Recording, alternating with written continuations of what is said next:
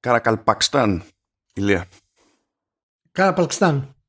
Και τα κουκιά πακλάν. Κλαν, κλαν. Είναι κα, Καρακαλπακστάν, μην κοροϊδεύεις. Είναι αυτό Καρακαλ- η δημοκρατία. Καρακαλπαλκστάν. Οκ. Καρακαλπαλκστάν. Ε, ε, ελπίζω αυτό να μην είναι ο χορηγός μας. Μόνο αυτό σου λέω. Όχι. Ευτυχώς. Στο λέω γιατί δεν πρόκειται να το πούμε ποτέ. Θα τον χάσουμε σε ένα επεισόδιο. Να το ξέρεις. Όχι, εντάξει, το χορηγό έχουμε την, την LIP. Οπότε με τη βοήθειά της και την υποστήριξη της συνεχίζουμε και σκάμε εδώ πέρα και με αυτό το επεισόδιο Vertical Slice. Θα έχουμε να πούμε περισσότερα για την LIP παρακάτω. Σίγουρα δεν είναι η δημοκρατία του Καρακαλπακστάν. Αυτό είναι δεδομένο. Εντάξει, οκ. Εντάξει. Γεια σου LIP. Θα σε αναφέρουμε σε λίγο πάλι. Ελπίζω τα καλύτερα. Ε, δεν ξέρω πώς κατέληξα στην ύπαρξη αυτής της δημοκρατίας που για κάποιο λόγο είναι μέρος του Ουζμπεκιστάν. Δεν, δεν ξέρω πώς έφτασα σε αυτή την πληροφορία, αλλά κάποια στιγμή έφτασα σε αυτή την πληροφορία. Και μόλις είδα αυτό το, το όνομα, λέω, ε, εντάξει, αυτό θα είναι το άνοιγμα του Vertical Slice. Δεν είχα... Εντάξει. Α, άμα το πω με τη μία σωστά μου δώσει χλόφουσκα. Καρακαπαλκστάν. Και εγώ σκάλωσα κάμποσες φορές μέχρι να το πω έτσι. δεν, δεν... Γεια σας. Γεια σας, γεια σας. Καλώς ήρθατε στο Vertical Slice νούμερο 169. Ελπίζω να είστε όλοι καλά, να έχετε την υγεία σας και να χαίρεστε τις ζέστες που έχουν φτάσει στην Ελλάδα και πλησιάζουν σιγά σιγά και στην Νορβηγία. Αν και έχουμε βροχή εδώ. Καυτό, καυτό καλοκαίρι προμηνύεται. Πολύ καυτό. Και ξεκινάμε με πολύ καυτά νέα τη βιομηχανία, μάλλον. Καύτα, είχαμε απλά αυτή την κάποιος έχει εβδομάδα; ξεχάσει το μάτι ανοιχτό τώρα και εσύ. Τι, Καυτά όλα. τι, τι είχαμε αυτή τη εβδομάδα, τι είχαμε; Λοιπόν, λίγο πριν ξεκινήσουμε, είχαμε ε, την ανακοίνωση που αλλάζει τα πάντα. Ε, είναι το Mega Drive Mini 2. Mega Drive Mini 2. Γεια σου Sega. Γεια σου Sega. Ανακοινώθηκε για Ιαπωνία, δεν έχει ανακοινωθεί αυτή τη στιγμή στα σίγουρα για οπουδήποτε αλλού, αλλά καταλαβαίνεις τώρα, θέμα χρόνου είναι αυτό το πράγμα. Ε, από τις διάφορες mini κονσόλες που είχαν σκάσει, το Mega Drive Mini ήταν από, από τις καλύτερες περιπτώσεις, αν όχι η καλύτερη. Βέβαια, δεν ξέρω πώς την είδε τώρα η Sega που έχει, έχει ξεφουσκώσει όλο αυτό το ρεύμα, ρε παιδί μου. Γιατί κάποτε, δηλαδή πριν από 1,5-2 χρόνια, 3 ξέρω εγώ, όλοι φυτρώνανε με mini consoles και δεν ξέρω και εγώ τι. Ε, δεν ξέρω πώς τους ήρθε, αλλά τους ήρθε. Και αυτή τη φορά σου λέει θα έχουμε παιχνιδάκια ξέρω εγώ προφανώς από Mega Drive okay, θα έχουμε λέει και από Sega CD ή Mega CD ανάλογα στο- για ποια περιοχή μιλάμε. Πως το ξέρουμε. Ε, τώρα εντάξει δεν έχει νόημα να καθίσουμε να το κάνουμε νιανιά. Αυτό που θέλω να πω εγώ είναι ότι πωλείται ξεχωριστά add-on που δεν είναι λειτουργικό έτσι είναι, είναι, είναι μινιατούρα του Sega CD και κουμπώνει στην άλλη τη mini κονσόλα. Δεν το δηλαδή, πουλάει πα- δηλαδή είμαστε κλασικά, έχουμε επιστρέψει στη κλασική Sega. Είναι αθάνατη. είναι αθάνατη η Sega. Βγάζει διάφορα components για να ενοποιεί τις διαφορετικές κονσόλες. Το έχουμε ξαναδεί, το έχουμε ξανακάνει ιστορικά. Μόνο αυτή ξέρει να το κάνει αυτό τόσο καλά. Συγχαρητήρια. Η, η, η Sega στο τσακίρ κέφι είναι ικανή να βγάλει multi-mega mini console κάποτε. Και δεν θα θυμίζει τίποτα σε κανέναν, έτσι. Πρέπει να- δηλαδή είναι από αυτά που περάσαν λίγο στα, στο έτσι. Ναι. Αλλά ήταν Βέβαια, πολύ να χαριτωμένο, πούμε- το θυμάσαι; Ναι, ναι, ναι. Βέβαια να πούμε ότι στο, στο Sega Mini Drive νούμερο 2 CD Component Connection τη Sega θα έχουμε και φυσικά το Shining Force CD. Έτσι, φυσικά όσοι δεν θυμάστε το Shining Force, το κορυφαίο strategy RPG, από τα κλασικότερα του είδους, ε, βάλτε σε ένα λεφτά και να το αγοράσετε να το παίξετε. Γιατί πρέπει να το έχετε παίξει αυτό το παιχνίδι. Δεν γίνεται να μην έχετε παίξει το Shining Force. Συγχαρητήρια. Λοιπόν, πολύ ωραία. Η τιμή είπανε μανώ.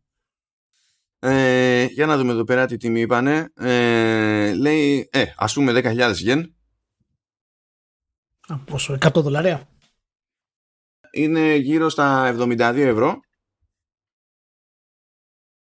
Ε, πουλά, εντάξει, θα πουλάνε προφανώς και επιπλέον χειριστήρια because why not. Εδώ πουλάνε μη λειτουργικό Mega CD attachment. Θα πουλήσουν λειτουργικό χειριστήριο. Εκεί θα λέει, γύρω στα 18 ευρώ λέει. Τουλάχιστον σε τιμές yen.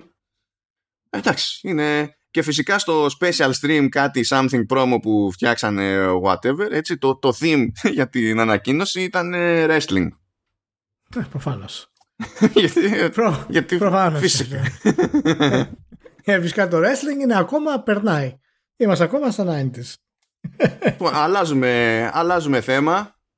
Τώρα δεν το προλάβαμε την, την προηγούμενη φορά, γιατί είχαμε άλλα θέματα πιο, πιο σημαντικά, αλλά θέλω να σταθώ λίγο στο ότι ε, η, η Netflix βγήκε και είπε κλασικά στο πλαίσιο, στο branding του Netflix Games έχουμε νέα παιχνίδια για το μήνα Μάιο. Μήνα Μάιο, έτσι.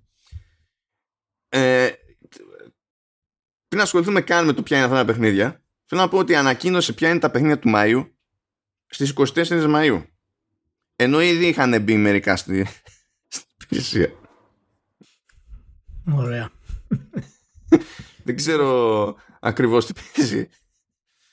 Αλλά τέλος πάντων, ήθελα να πούν ότι βάλανε το Dragon Up, το Moonlighter, για το, το οποίο ξέραμε ότι έρχεται τέλος πάντων, Townsmen and Kingdom Rebuild, okay, και το Exploding Kittens The Game, που επίσης ξέραμε ότι έρχεται, γιατί έχουν κάνει ένα κονέκι να βγάλουν και σειρά. Αλλά πώς ανακοινώνεις 24 Μαου τα παιχνίδια του Μαΐου δεν είμαι έτσι πολύ σίγουρος, δεν είναι ξεκάθαρο στο μυαλό μου. Πάντως, σωματικά θα πρέπει να κάνουμε μία μικρή έρευνα για το πώς ονοματίζουν τους τίτλους στα mobiles. Και μετέπειτα φυσικά πώς ονοματίζουν τους τίτλους στις υπηρεσίες streaming, όπως είναι το Netflix παραδείγματος χάρη. Δηλαδή, δεν νομίζω ότι θα μπορούσε να στέκει τώρα τίτλος να το δει σε κονσόλα, ο οποίος θα λέγεται, θα λέγεται Exploding Kittens. Υπάρχει δηλαδή κάποιο σκεπτικό πίσω από αυτούς τους τίτλους σε αυτές τις υπηρεσίες. Πρόσεξε, Dragon Up. Δεν μπορείς να βάλεις τώρα σε πάξο τώρα σε παιχνίδια Xbox PlayStation 5 Dragon Up. Τι είναι αυτό; Δεν υπάρχει περίπτωση. Ναι, ενώ το Dragon's Dogma είναι πολύ πιο φιλικό. Dragon, το... το Dragon's Dogma είναι πιο επιβλητικό. Αυτό αυτή είναι Μπράβο, καλά που το είπες. Το Dragon's Up είναι, ξέρεις, app είναι για mobile streaming. Παπά παίζεις. Το Dragon's Dogma έχει κοχώνες. Δηλαδή το, το ακούς. Μπαμ, στέκεται, στέκεται κάτω. Όπως έτσι και για αλάτι στην πληγή και όπως και το Dragon Age Dreadwolf. Ω, το Dreadwolf. Το, το ονόμασε τελικά. Μπράβο. Όχι, τι είπε. Είπε ανακοίνωση της κυκλοφορίας του, είπε η Bioware. Ε. Το, το επόμενο χρόνο είπε, τι είπε; Ε, καλά, δεν θα βγει του, του χρόνου. Εντάξει, ξέρω, κάτσε μέχρι τότε ποιος ή ποιος πεθαίνει. Αλλά τέλος πάντων, πριν το ξέραμε ως 4, τώρα το ξέρουμε ως Dreadwolf. Δεν είναι ότι έδειξε άλλο υλικό. Το teaser που είχαμε από πέρυσι, το ίδιο teaser έχουμε ακόμα. Δεν είναι δηλαδή ότι. Πάντως συνεχίζουν, δεν μπορούν δηλαδή πραγματικά να. να, να βρουν ένα τίτλο, ας πούμε έτσι, να είναι να είναι σωστός. Dragon Age Origins ήταν εξαιρετικό. Μετά από εκεί και πέρα τα χαλάσαν. Πήγαν στο Dragon Age 2, μετά πήγαν στο Dragon Age Inquisition και τώρα έχουν Dragon Age Dreadwolf. Δεν, δεν πιάνει αυτός ο τίτλος. Δεν πιάνει. Δεν πιάνει. Πώς αρέσουν τα take που έχουμε σήμερα, χωρίς καμία πληροφορία για οτιδήποτε; Πώς ε, πώς φαίνεται; Ρε, Ηλία, ε, ε, την αδική την αδικής τώρα την Δηλαδή πρέπει να τα σπρώξει αυτά τα πράγματα. Προσπαθεί να πουληθεί. Πώς θα γίνει, δεν θα, σπρώξει, δεν θα κάνει κάτι με τη μετοχή, να τη φυσήξει λίγο προς το σωστή κατεύθυνση. Έλα, Ηλία. Έχουμε, έχουμε, έχουμε χιουμοριστική αρχή τώρα, γιατί μετά έχουμε βαρύδια. Οπότε Καλά, ναι. για να μην πέσει πολύ ανάλυση ξέρεις, αρχικά, το κάνουμε λίγο έτσι ελαφρώς. Ωραία, αφού το θέλεις χιουμοριστικό, κάτι άλλο που δεν χώρισε την περασμένη εβδομάδα, να πούμε για την ιστορία ότι μέσα σε όλη αυτή την τη φάση που έλεγε για το business model και τη στρατηγική, τη νέα τέλος πάντων PlayStation, ο Jim Ryan, ε, είπε ότι έρχονται ε, μεταφο- τηλεοπτικές μεταφορές των God of War και Horizon. Το Horizon θα πάει στο Netflix, το God of War θα πάει στο Amazon. Θα πάει Prime τέλος πάντων, Amazon Prime. Prime Video το λέμε σε χώρες που δεν έχουν Amazon Prime. Τέλος πάντων αυτό το πράγμα. Ε, οπότε όταν έρθει η ώρα, η διανομή στην Ελλάδα είναι σίγουρη δεν είναι και για τα δύο και υποτίθεται ότι θα γίνει και ταινία τον Grand Turismo. Αυτό το θα γίνει ταινία τον Grand Turismo. Δεν είπαμε ότι θα είναι σαν το Fast and Furious. Τι χαλάει τον κόσμο αυτό; Το Fast and Furious με την τεράστια επιτυχία. Global επιτυχία. Θα είναι μια επιτυχία σαν το Fast and Furious. Ναι, κοίτα, αν πάρουμε. Είναι, θέλω να κάνω κάτι με ρόδε. Αυτό είναι το όραμα της Sony. Έχει διαφορά τώρα το όραμα του καθενός με το αποτέλεσμα, έτσι προφανώς. Προσπαθώ να, να, να φανταστώ τι θα θεωρηθεί συμβατό με το branding του Grand Turismo γενικά, ρε παιδί μου, σε στυλ ταινίας. Αυτό, αυτό είναι το θέμα. Αλλιώς το ότι πιάνουμε κάτι με ρόδες και με αγώνες και προσπαθούμε να το κάνουμε να λειτουργήσει στον κινηματογράφο. Ναι, εντάξει, γίνεται. Προφανώς και γίνεται. Το ξέρουμε ότι γίνεται. Αλλά επειδή το Gran Turismo πηγαίνει με αυτή την νοοτροπία το εμείς εδώ ε, είμαστε για το αυτοκίνητο ως ιδέα και αν μπορούσαμε να είμαστε μονίμως με λευκά γάντια θα ήμασταν με λευκά γάντια και κάτσε να σας δείξουμε λίγο κάτι περίεργα εκεί και να σας πήξουμε σε random info γιατί αγαπάμε τα αμάξια πάνω απ' όλα. Οκ, okay, καλή φάση. Πώς θα μεταφέρεις αυτή την, την νοοτροπία σε ταινία που θα πρέπει να τραβήξει κόσμο; Δηλαδή πιο εύκολο να το μεταφέρεις σε ντοκιμαντέρ παρά σε ταινία, ταινία. Δεν ξέρω, να σου πω να καλέσει τον Μπίζα γι' αυτό. Να σου πει πώς είναι δυνατόν αυτό το πράγμα να γίνει ταινία. Δεν ξέρω τι. να φωνάξεις τον Μπίζα. Ο Μπίζα θα ξέρει. θα του κάνει κάποια παρουσίαση με το αυτοκίνητο, θα απορροφθεί ο πίσω απέναντι δει. Τελείωσε μετά. Θα είναι μετά η καλύτερη ταινία της χρονιάς. Ναι, σε αν θέλει λίγο δηλαδή δράμα. Θα σου πει ότι είναι πολύ καλό παράδειγμα το Drive to Survive κτλ. Αλλά εκεί πέρα υπάρχει το αγωνιστικό, το δράμα, είναι οι προσωπικότητες από πίσω. Το Grand Turismo τι προσωπικότητα έχει από πίσω; Για να γατζωθεί, ας πούμε. Έχει ολόκληρο Γιαμαούτσι από πίσω. Κάτσε ε, ο Γιαμα, θα είναι ο Γιαμαούτσι και θα οδηγά όλα τα αυτοκίνητα μόνος του μέσα στη, Μα θα, είναι, θα είναι στην αφίσα, το, στο κεντρικό πρόσωπο. ο Γιαμαούτσι. Θα είναι, θα είναι στο κέντρο της αφίσας και γύρω-γύρω θα έχει αυτοκίνητα. Και να σου πω, τίτλο έχει πει για τη σειρά, έχουν πει Grand Turismo, A Life of Crime, of crime ας πούμε, και το τέτοιο. Όχι. Ξέρεις τι θα ήταν ωραίο, θα ήταν... Ε, θα, θα είχε φάση να ήταν περίπου, ε, περίπου ντοκιμαντέρ και να είναι, αφιέ, να είναι αφιέρωμα στο, στο craftsmanship που χρειάζεται για να βγει ρεαλιστικό και πιστός στην πραγματικότητα ένα, ένα μοντέλο αυτοκινήτου στο Grand Turismo και να είναι τέτοιο μαζί με sections που να είναι ASMR και να κάνει το άλλος να, να ψεκάζει λίγο το φανάρι να, και να το κάνει γούτσου γούτσου.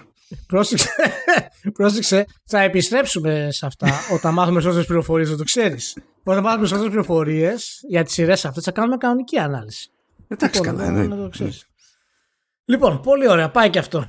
Πάμε οικονομικά, είναι όλα σχεδόν χειμωριστικά εδώ πέρα. Πάμε να ξεκινήσουμε λίγο με Remedy η οποία Remedy εντάξει έκλεισε τρίμηνο, έκλεισε και, και έτος. Ε, οι άνθρωποι πήγαν εκεί πέρα, όχι ψέματα, όχι έτος, τρίμηνο. Κλείσαν τέλος πάντων, ανέβηκε λέει ο τζίρος το πρώτο τρίμηνο του, του 22 56% στη, στη Remedy. Και πώς εξηγείται αυτό, ε, βοήθησε λέει την business γενικά ε, η ανακοίνωση των remakes των δύο πρώτων Max, Max Payne. Εντάξει.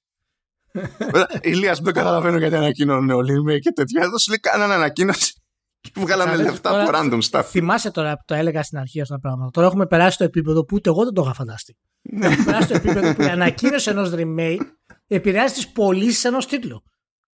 Δηλαδή, εντάξει. Και μιας εταιρείας. Τέλος πάντων.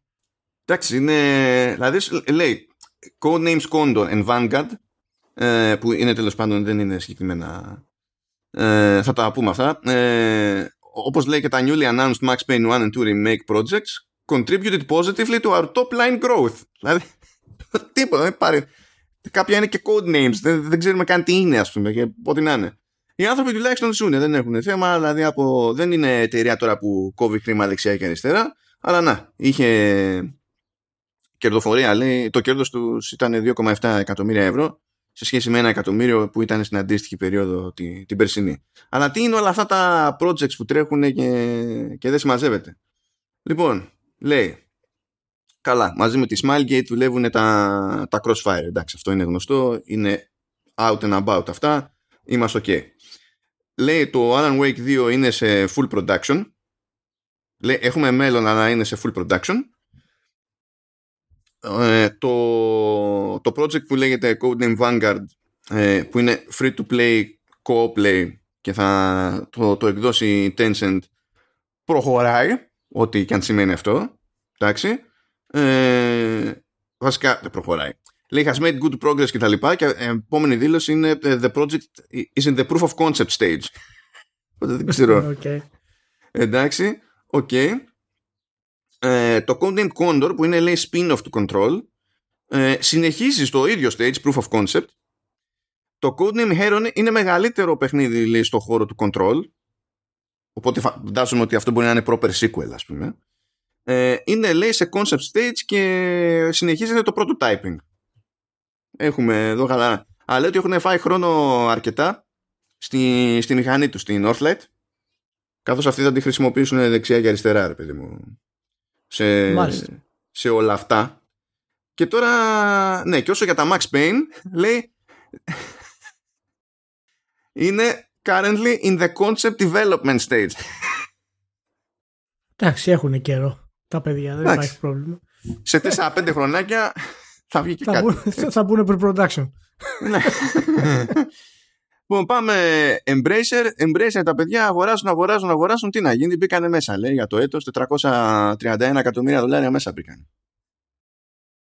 Αλλά αυτά συμβαίνουν όταν λέει το, στο pipeline έχουν 223 project, εκ των οποίων τα 159 δεν έχουν ανακοινωθεί και υπολογίζουν πάνω από 25 AAA projects να έχουν σκάσει μέχρι το Μάρτιο του 2026. Αυτά θα τα είναι, είναι, μαγικά, είναι νούμερα, τα πετάμε στο έτσι για την κομμωδία. Έτσι, όσοι μας ακούτε, πάρτε ένα μολυβάκι ή κάντε ένα κονέ και ένα note στο τηλέφωνο ή στο PC σας. Έτσι, την ημερομηνία που είπε ο Μάνος, να δούμε το 26, θα, θα τα ξαναπούμε το 26. να δούμε αν θα έχουν βγει, πώ είπε, 25 τίτλοι AAA μέχρι το 26. Μακάρι. Ναι, και λέει έχουμε 118 εσωτερικά στούντιο, 124 μόλις ενσωματωθούν οι τελευταίες εξαγορές που θυμάστε Eidos και ιστορίες κλπ. Ναι, ναι. Και έχουμε λέει 20 internal publishers. Είναι, είναι, είναι, είναι random. Αναρωτιέμαι, αναρωτιέμαι ποιο θα είναι το κόστος της Embrace αν την εξαγοράσει κάποιος, πραγματικά.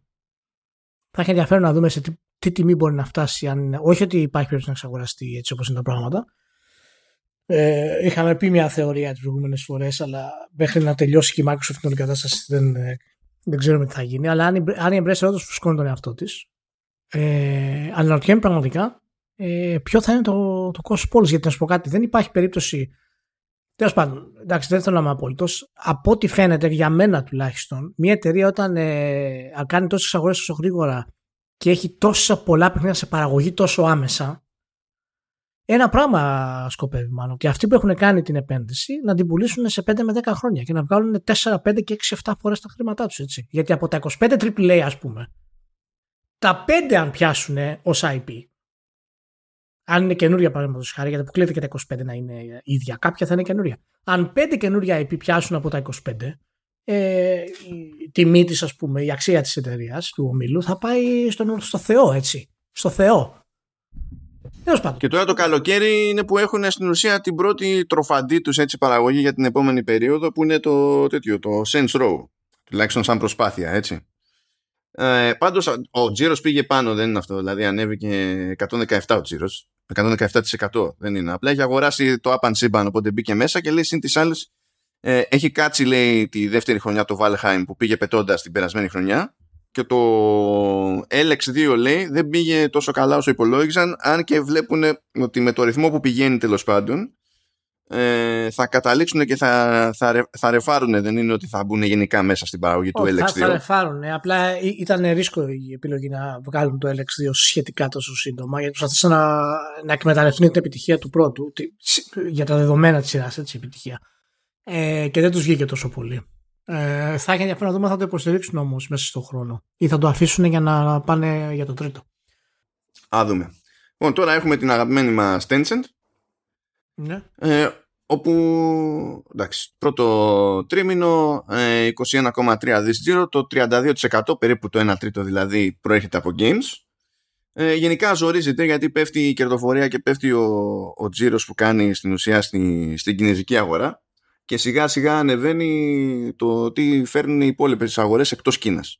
Που όπως καταλαβαίνετε τώρα οι αγορές εκτός Κίνας δεν βασίζονται τόσο πολύ σε mobile όσο βασίζεται η αγορά της Κίνας.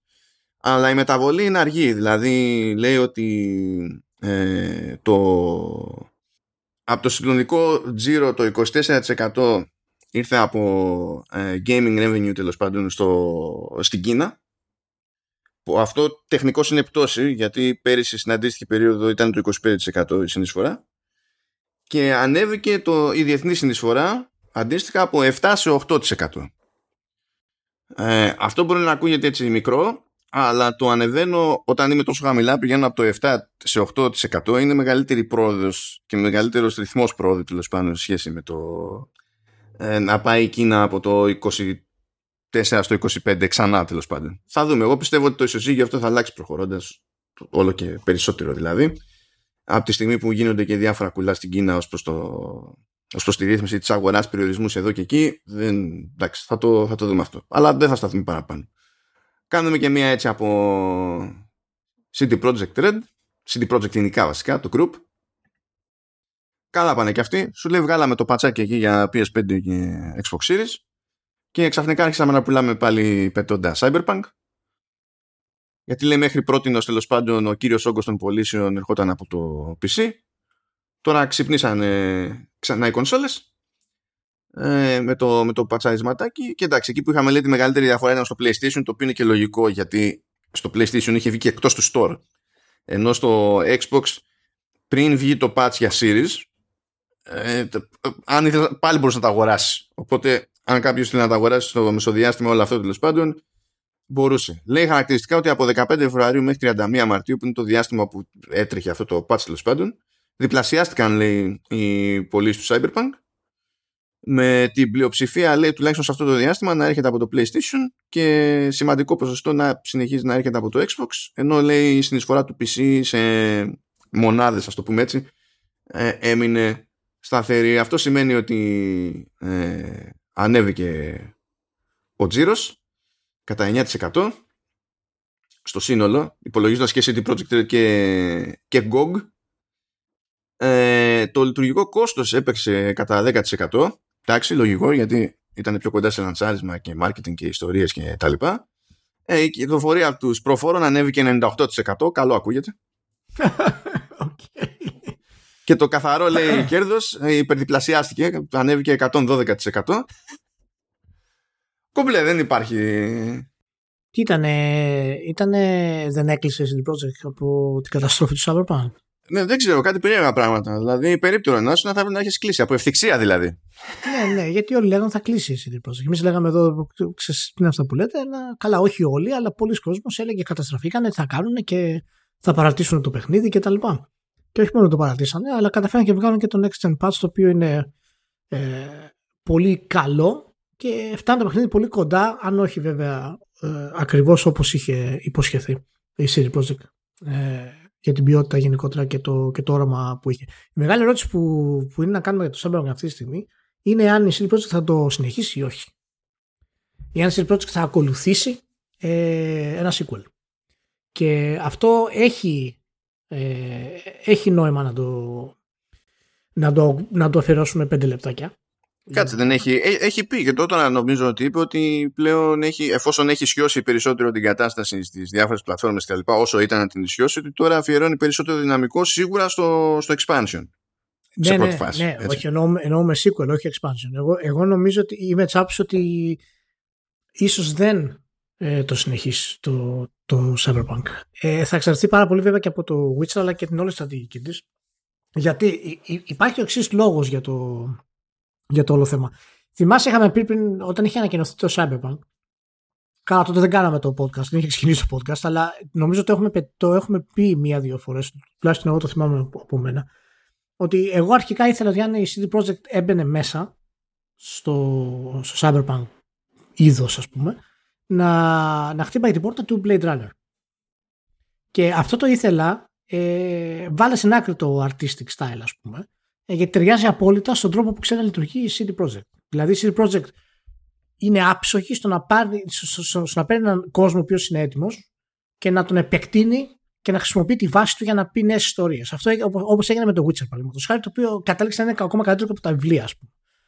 Και το Blade Runner ήταν ακριβώς το ίδιο επάνω σε αυτό που, που ήξερε να κάνει η εταιρεία. Δηλαδή είχες έναν agent όπως είναι ο Γκέραλ παραδείγματος χάρη, μπορούσες να κάνεις διάφορες υποθέσεις όπως κάνει ο Γκέραλ με τα, με τα Quest, να έχεις διάφορες επιλογές και να κρατήσεις το Cyberpunk και το Steel κτλ. Το ότι πήγε σε αυτό το νέο κόσμο, ο οποίος είναι, είναι εξαιρετικός σαν concept ούτως ή άλλως, δεν το συζητάμε. Η διαφορά ποια είναι όμως ότι το Cyberpunk παρά την, ε, το μπαμ που έκανε, δεν έχει αφήσει τόσο πολύ το βάρος του στην ιστορία και στους χαρακτήρες; Και δεν, δηλαδή δεδομένου των πωλήσεών του θα έπρεπε να είναι πολύ μεγαλύτερο pop culture από ό,τι έχει. Εντάξει, κοίτα, ε, ε, έπαθε και τη ζημιά που έπαθε στην επικοινωνία. Ναι, έτσι, από, τώρα δεν... από τη μία φταίει το γεγονός ότι έπαθε αυτή τη ζημιά, σίγουρα, αλλά υπάρχει και το εξής παίζοντάς το, ε, μπορούσες να δεις τις τις τρύπες ας πούμε στο, ε, στο πανί και οι χαρακτήρες και οι σχέσεις δεν είχαν αυτή τη βαρύτητα και αυτή την εξέλιξη και ποιότητα που είχαν ας πούμε στο Witcher. Αυτές τις, ε, τις σκηνές. Και αυτό δεν είναι απαραίτητο, ίσως δεν σημαίνει απαραίτητο ότι η CD Projekt δεν μπορεί να το έχασε στο, στο, στο, στο εν λόγω παιχνίδι, αλλά όλα αυτά τα ρίσκα που πήρε τα σχεδιαστικά δεν αφήσαν πολύ περιθώριο να κάνει ίσως αυτό που ξέρει καλύτερα από, το, από τον καθένα. Και ενώ το πέτυχε σε μεγάλο βαθμό παρά τα όλα αυτά ρίσκα, ε, νομίζω ότι είναι ένα από τα πράγματα τα οποία ίσως σταματήσουν να το προχωρήσει αυτό το παιχνίδι ή μπορεί να του αλλάξει τελείως τη, τη ροή και να το κάνει third person. Ε, έχει, εντάξει όλα αυτά είναι θεωρίες αυτή τη στιγμή έτσι. Ε, απλά ε, νομίζω ότι το Cyberpunk γενικά σαν όνομα ε, εάν θέλει να το, να το συνεχίσει θα πρέπει σίγουρα να του βάλει και κάποιο online component σε βάθος χρόνου.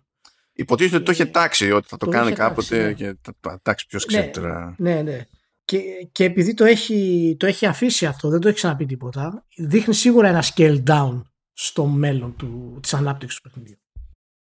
Λοιπόν, οκ, okay, προχωράμε. Ε, Πάντως για την περίπτωση που λες ξέρω εγώ του Blade Runner τώρα ε, εντάξει θα ήταν και αυτό ένα άλλο τύπου ρίσκο από την άποψη ότι το Blade Runner ως IP θα ήταν πολύ πιο ακριβό σχέση με το IP του Cyberpunk. Εντάξει έτσι, δηλαδή. σίγουρα σίγουρα θα έχει ασύλληπτα χρήματα δεν το συζητάμε. Θα ήταν δηλαδή πολύ μεγάλη επένδυση και πολύ μεγάλο το ρίσκο. Και το Witcher, ας πούμε, δεν ήταν, ε, το, το πήρε πάμφθηνα. Ε, ναι, τότε ήταν φάση αγνωστήλα, καθαρά, ρε παιδί μου. Ε, ναι, ήταν γνωστό μόνο στην Πολωνία. Στην φεύγουμε από City Project. Δεν ξέρω αν σας άρεσαν τα νούμερα έτσι, τα ποσοστά αυτά που άκουγες στα τα άλματα City Project. Έχω κάτι καλύτερο όμως. The Pokemon Company. Νομίζω δεν έχουμε ξαναπιάσει ως ξεχωριστή οντότητα σε αυτή τη φάση. Αλλά θα πείτε γιατί το κάνουμε τώρα αυτό. Ε, εντάξει. Γιατί κλείσανε. Άκου τώρα, άκου ανώμαλοι. Αυτοί κλείνουν έτο τέλη Φεβρουαρίου. Δηλαδή ακόμα και σε αυτό ανώμαλοι είναι. Όχ, τι κουλό. ναι, εντάξει. δηλαδή. Τέλος πάντων, οκ. Okay ε, ό, όλοι το συνδυάζουν με, με τέλος ημερολογιακού τριμήνου, άσχετα ποιο τρίμηνο διαλέγουν, αυτοί πηγαίνουν τέλη Φεβρουαρίου. Γιατί because reasons, γιατί Pokemon, ξέρω εγώ. Okay. Pokemon Company, εντάξει, τι θα τους πεις. Ε, και εντάξει, και λέει, παιδιά, ανέβηκε λέει ο τζίρος μας σε 70,4%. 70,4%. και, και η κερδοφορία μας ε, λέει Δηλαδή operating profit ανέβηκε 115% και net profit 123%. Πιστεύω καλά είναι. Ε, εντάξει, το λες και καλό. Το λες και καλό. Ε, πέταξε αυτές τις μέρες και ένα τρέιλερ εκεί πέρα για τα Scarlet και τα Violet μαζί και η ημερομηνία βγαίνει το Νοέμβριο του, του 22. Ε, εντάξει, θα έχει λέει 4 player co-op. Καταλαβαίνεις, Ηλία, ότι πιο γρήγορα θα παίξουμε κοπ σε Pokemon παρά σε Halo Infinite. Στάνταρ. Στάνταρ. Κωνσταντίνου μέσα επίσης στο κοπ Pokemon. Αυτά, αυτά από φράγκα και τώρα θα κάνουμε το απαραίτητο διάλειμμα διότι ήρθε η ώρα για, τη, για την LIP που μας βοηθά και θα μας βοηθά για καιρό. Καλά να είναι οι άνθρωποι. Και στο, και στο Command OS και στο Vertical Slice είναι η πρώτη φορά γενικά που έχουμε ε, χορηγία σε, σε Halftone FM οπότε το παίρνουμε εκεί πέρα λίγο ζεστά. Να το πάρετε κι εσείς διότι δεν είναι χορηγία για σας. Έχουμε εδώ ένα προϊόν τι ωραίο, τι καλά και δεν δε, δε τα πάω αυτά. Οπότε το πηγαίνουμε λίγο αλλιώς. λοιπόν, τι έστει Leap Leap, ελληνικότατη εταιρεία κανονικότατα, δηλώνει Creative Studio. Τώρα θα πει κανείς τι σημαίνει αυτό. Εμένα, άμα καθίσω και τσεκάρω λίγο πέντε πράγματα, μου θυμίζει agency. Ναι, αλλά δεν είναι ακριβώς έτσι και υπάρχει, υπάρχει λόγος. Πρώτα απ' όλα είναι απλωμένοι. Οι άνθρωποι έχουν δουλειές, πελατεία κτλ. που όχι απλά Ελλάδα. Είναι, είπα, Ιαπωνία. Ιαπωνία, Ηλία, Ιαπωνία. Ε, Ελβετία, Βέλγιο, Αγγλία, Αυστρία, Γερμανία και, και πάει λέγοντας. Και μου αρέσει το πώς περιγράφουν τον εαυτό τους τέλος πάντων, γιατί λέει ότι είμαστε μια ομάδα από gamers artists, dreamers and creators. Και ξεκινάμε με το, με το gamers. Δεν ξέρω πώς κάνει. Μ' αρέσει, μ' αρέσει, μ' αρέσει, μ' αρέσει. Είναι η σωστή τετράδα. Είναι η σωστή τετράδα. να, να, να, σου πω και κάτι άλλο επίσης, Ηλία. Ε, γενικά, αν έχεις νιώσει ποτέ ότι σου λείπουν κάποια λεφτά από αυτή τη ζωή, γενικά. Μπα, όχι, δεν ναι, έχω γεννηθεί πλούσιος, δεν έχω πρόβλημα. Ε, ναι, εντάξει. Κάποιος άλλος λοιπόν μπορεί να έχει αισθανθεί έτσι. Να ξέρετε ότι δυστυχώς για τις ευαισθησίες του, του gamer αυτά τα λεφτά μάλλον έχουν μεταφραστεί σε μια συλλογή από life size, ε, life size busts από gaming stuff που υπάρχουν σε ένα χώρο εκεί πέρα στα, στα γραφεία γιατί, για να γουστάρουν μεταξύ τους. Για χαρά, για χαρά. Για χαρά. Καταλαβαίνετε τέλος πάντων ότι δεν είναι ένα random agency, γι' αυτό και δηλώνει, δεν δηλώνει καν agency και είναι λίγο πιο περίεργη η, η φάση, αλλά είναι για τη δική μας την ευχαρίστηση. Ε, μπλέκουν με διάφορα projects οι άνθρωποι, ε, Δηλαδή το. Μπορούμε να πούμε ότι κατά μία έννοια. Ο πιο εύκολος τρόπος να το εξηγήσει ένα περαστικό είναι εντάξει, είναι προγραμματιστές κτλ. Αλλά δεν είναι έτσι. Δεν είναι τόσο απλό. οι άνθρωποι μπλέκουν με, με, με concepts που θα κάνουν μετά πράξη, έχουν και, θα μπλέξουν με installations, θα μπλέξουν με δικές τους πλατφόρμες, θα κάνουν ό,τι να είναι. Ένα παράδειγμα είναι ένα μουσείο που φτιάξανε στη Σαντορίνη για την χαμένη Ατλαντίδα. Και προφανώς επειδή η χαμένη Ατλαντίδα παραμένει, ναι, ναι. εξακολουθεί να είναι χαμένη. ναι, ναι. ναι. Δεν είναι ότι υπάρχουν εκθέματα legit από τη χαμένη Ατλαντίδα, αλλά έχει διαμορφωθεί ένας χώρος στην ουσία, όπου έχουν φτιαχτεί φανταστικά, ας το πούμε, εκθέματα, που και κάθε έκθεμα πάνω κάτω είναι ε, installation που περιλαμβάνει και κάποιο είδους ε, interactivity και χρησιμοποιούν γενικά Kinect και τέτοια ώστε να ναι, υπάρχει Ναι, ναι, έχω διαβάσει αυτό, έχω διαβάσει, είναι εξαιρετικό. Εξαιρετικό concept. Και είναι πολύ, είναι πολύ έξυπνο, δημιουργικό, γιατί προφανώς πρόκειται για την Ατλαντίδα. Έτσι. Οπότε ούτως ή άλλως έχει μια, μια βαρύτητα, ας πούμε, στο, ε, στο, στο παιχνιδίζον κομμάτι του, του καθένας από εμάς. Πολύ καλό. Ναι, και γενικά δείχνει ακριβώς και το creative μέρος της όλης προσέγγισης που έχει η ναι. εταιρεία, ασχέτως δηλαδή του project που μπορεί να την απασχολεί ανά πάσα ώρα και στιγμή. Και προφανώς οι άνθρωποι, εφόσον μπλέκουν τέτοια πράγματα, τους ενδιαφέρουν η AR, VR, Mixed Reality ή όπως θέλετε πείτε τότε και καταλαβαίνετε, Metaverse, πάνε λίγο, πλέον είμαστε στην εποχή, πάνε λίγο πακέτο αυτά, έτσι κι αλλιώς. Ε, έτσι κι αλλιώς πάλι έχουν άτομα που μπλέκουν με Unity, με Unreal Engine κτλ. γιατί τα χρειάζονται για τις δουλειές που κάνουν. Οπότε Καταλαβαίνετε. Εξού και οι gamers που είναι πρόχειροι εκεί πέρα. Και παίζουν επίσης δύο την εδώ πέρα. Οι άνθρωποι ψάχνουν συνεργάτες. Και ψάχνουν συνεργάτες που τουλάχιστον σε αυτή τη φάση ε, θα σχετίζονται με το web development. Και το ποιόν των θέσεων είναι διαφορετικό. Έχουν δύο θέσεις. Στη μία περίπτωση ψάχνουν junior web developer που εκεί πέρα δεν είναι απαραίτητο να κάποιος να έχει πάρει πτυχίο σε αυτό το άθλημα ή να έχει προπηρεσία σε αυτό το άθλημα Χρειάζεται όμως να έχει κάποια δουλειά να δείξει, κάτι να έχει φτιάξει για να προκύπτει ότι τέλος πάντων κατέχει το αντικείμενο. Έτσι. Ναι. Οπότε χρειάζεται ένα πορτφόλιο. κατά τα άλλα όμως, εφόσον πείσει με το πορτφόλιο, μπορεί να, να έχει μια ευκαιρία για να, για να συνεργαστεί και στην ουσία να αναπτυχθεί από εκεί και πέρα και να, και να προχωρήσει. Ενώ διαφορετική είναι η περίπτωση του front-end developer που τεχνικός πάλι ε, είναι παρόμοιο το, το αντικείμενο, αλλά εκεί πέρα εντάξει, πρέπει να υπάρχει προπηρεσία, πρέπει να υπάρχει expertise, κάτι που να μπορεί να, να δείξει σε δουλειά, δουλειά ο άνθρωπος. Έχουμε links για αυτές τις θέσεις και συγκεκριμένα το τι χρειάζεται σε απαιτήσεις, τι γίνεται γενικά από κλίμα παροχές και τα συναφή στη σημειώση του επεισοδίου που θα φαίνονται και στο Halftone FM αλλά και στις εφαρμογές τέλος πάντων το, που χρησιμοποιείτε για να ακούσετε podcast εφόσον δεν είναι δεν ξέρω, καμιά καμένη εφαρμογή που σκοτώνει τα links από την περιγραφή δεν ξέρω τι παίζει Οπότε μπορείτε να μπείτε στη, στη διαδικασία να δείτε αν ταιριάζει ή αν σας ενδιαφέρει. Και το εξτραδάκι που είναι παραγγελιά εδώ πέρα να το, να το λέμε είναι ότι τουλάχιστον για αυτή την περίοδο ε, άμα προλάβετε και κάνετε κάποιο κονέ έτσι ψηλογρήγορα και, είστε, και τυχαίνει να είστε και fans Iron Maiden εντάξει, μπορεί να υπάρχει κανένα perk παραπάνω. Ξέρω. Πολύ καλά. Run to the hills. Run to the hills. Μπράβο. Ε, να σε καλά, Λιπ. Σε καλωσορίζουμε στο Halftone και στο Vertical Slice επί του παρόντος και σίγουρα θα, θα έχουμε ακόμα περισσότερες πληροφορίες για την εταιρεία αλλά και τις διάφορες ενέργειες που κάνει γιατί η δημιουργικότητα φαίνεται ότι παίζει μεγάλο κομμάτι στο, ε, στο ποιόν της εταιρείας. Οπότε παιδιά ρίξτε τους μία ματιά και γιατί είναι είναι μια εταιρεία που έχει σκοπό να αναπτυχθεί και σίγουρα αξίζει να της δώσουμε μια προσοχή. Οπότε τουλάχιστον αυτά τα πέντε λεπτά που μιλάμε για την εταιρεία μην τα απαιτήξετε γιατί θα με εκνευρίσετε. Λοιπόν. Εντάξει, μου αρέσει όλοι ξέρεις, κάνουμε χορηγία και τα λοιπά που καταλήγεις στο μπλα μπλα αγοράστε κάτι και είμαστε, εμείς είμαστε μπλα μπλα παιδιά πιάστε δουλειά. ναι, ναι, ακριβώς, ακριβώς. Και αυτό είναι και ο, αυτός είναι και ο λόγος που προσέχουμε πάρα πολύ στο vertical γενικά ε, και στο χαυτό ε, το τι ακριβώς θέλουμε να, να έχουμε ως σχέση έτσι πελατειακή. Λοιπόν, πολύ ωραία. Off we go! Off to the races. Ποια races τώρα, τέλος πάντων. OK, okay. πάμε εδώ. Γιατί αυτό δεν το είχα βάλει στο πρόγραμμα, αλλά σε είδα ότι το πήρες ζεστά, οπότε λέω το βάλω στο πρόγραμμα. Δεν πειράζει. Ε, βγήκε ένα opinion piece εκεί πέρα ε, του Brendan Sinclair, ο οποίος τυχαίνει να είναι και managing, managing editor στο Games Industry Biz και λέει Guns and Games have a symbiotic uh, relationship και το μισό κείμενο αφιερώνεται στο να πει ναι ε, προφανώς το πρόβλημα είναι η αρρύθμιστη όπλοκατοχή προφανώς το πρόβλημα είναι το σχετικό lobbying προφανώς το πρόβλημα είναι η πολιτική προφανώς το πρόβλημα είναι το άλλο Αλλά και μετά βρίσκει έναν τρόπο να, το, να φορτώσει ρε παιδί μου λίγο τη φάση και στα games. Και λέω, τη, τη, φάση why; Και όταν βλέπω δηλώσεις του στυλ, όσο απομακρυσμένος κι αν είσαι από αυτόν που πατάει τη σκανδάλη, ε, αν έχεις μια θεωρητική επαφή με το αντικείμενο, έχεις και μερίδιο ευθύνης, εκεί τίλταρα.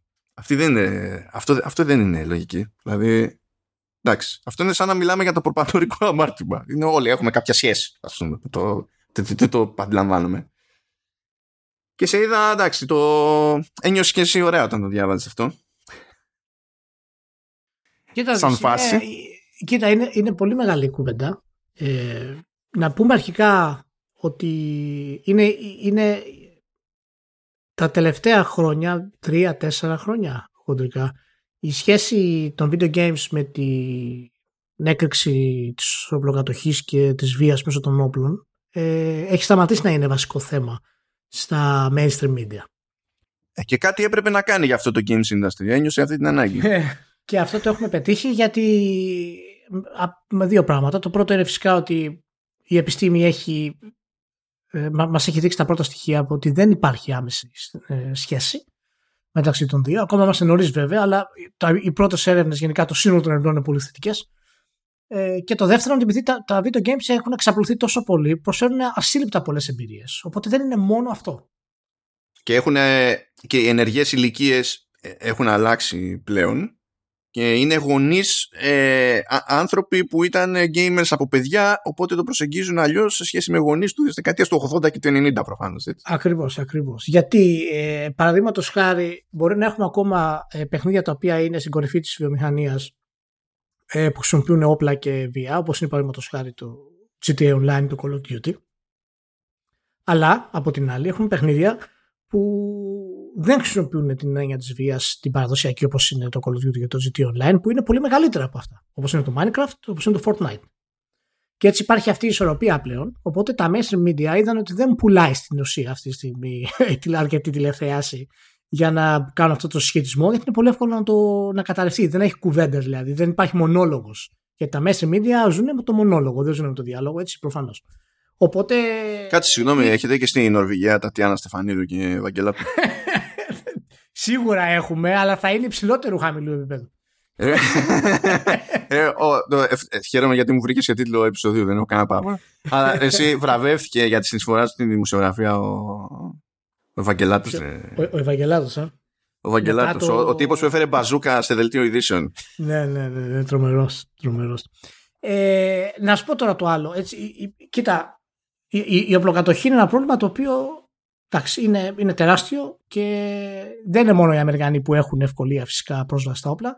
Είναι η μόνη χώρα όμως που τα όπλα πολλούνται σε σούπερ μάρκετ. Σε convenience stores που λέμε. Πολλούνται, συγγνώμη, πολλούνται στα Walmart που τα Walmart αρνούνται να πουλήσουν παιχνίδια που είναι για ενήλικες. είναι αυτά ισχύουν ταυτόχρονα στην ίδια επιχείρηση. αυτό είναι το ένα κομμάτι. Υπάρχουν και άλλες χώρες που έχουν εύκολη πρόσβαση σε όπλα. Ε, όχι τόσο πολύ βέβαια. Και η Αμερική είναι, είναι, είναι χώρας στην οποία μπορείς να βρεις ε, όπλα πάρα πολύ εύκολα. Από την άλλη, επειδή παρακολουθώ γενικά το θέμα εδώ και ένα χρόνο περίπου ε, σε διάφορα podcast για να μπορέσω να καταλάβω την αμερικανική κουλτούρα βασικά. Γιατί ό,τι και να κάνουμε εμείς ανάλυση έξω από την Αμερική, ε, έχουμε το μάτι του απ' έξω. Και η, η, ο, ένας από τους βασικούς λόγους που τα, τα αμερικάνικα λόμπι στα όπλα ε, δεν θυμάμαι το όνομά του τώρα του NRA, NRA. NRA ε, κρατάνε είναι ότι έχουν την, ε, την, την υποστήριξη του κόσμου, του λαού. Έτσι. Η, η κουλτούρα του, των όπλων στην Αμερική μάλλον είναι σαν το τζατζίκι σε μας. Είναι σαν το, σαν το φραπέ. Δεν μπορείς να τη βγάλεις αυτό εύκολα και μάλιστα πάρα πολύ σε, και, και πολλές έρευνες δείχνουν ότι ο, κόσμος που κατέχει όπλα στην Αμερική ε, το παίρνει πολύ σοβαρά και είναι μέρος της ζωής του κανονικά είναι μέρος καθημερινότητάς τους, είναι, είναι πολύ στις δουλειές τους, τα προσέχουν, τα κλειδώνουν. Δηλαδή δεν είναι όλοι ότι έχω ένα όπλο στο σπίτι και το αφήνω έξω στα παιδιά. Παραδείγματος χάρη. Είναι στην κουλτούρα τους, δηλαδή υπάρχει σχέδιο, ξέρεις κανονικά. Πώ εσύ θα μεγαλώσεις. Καλά, αυτό εξαρτάται και από την πολιτεία, έτσι. Και πώς ναι, ναι, ναι, δεν είναι σε όλες τις πολιτείες. Αλλά αυτοί που είναι, έχουν τα όπλα στη, στην καθημερινότητά τους είναι άνθρωποι οι οποίοι τα έχουν στην κουλτούρα τους, δεν τα έχουν για πλάκα. Και είναι και μέρος της προστασίας για, για πολλούς από αυτούς, ιδιαίτερα όταν πρόκειται για διάσημους. Ε, και αυτό είναι ένα από τα, από, τα, από τα μεγάλα προβλήματα. Αυτό που έκανε ο τύπος στο, στο Games Industry, που το, το, έπαιρε, το πήρε με το γάντι, έτσι. Μου άρεσε πολύ αυτό, γιατί δεν, δεν ξεκίνησε από την αρχή να, να πει κάτι συγκεκριμένο.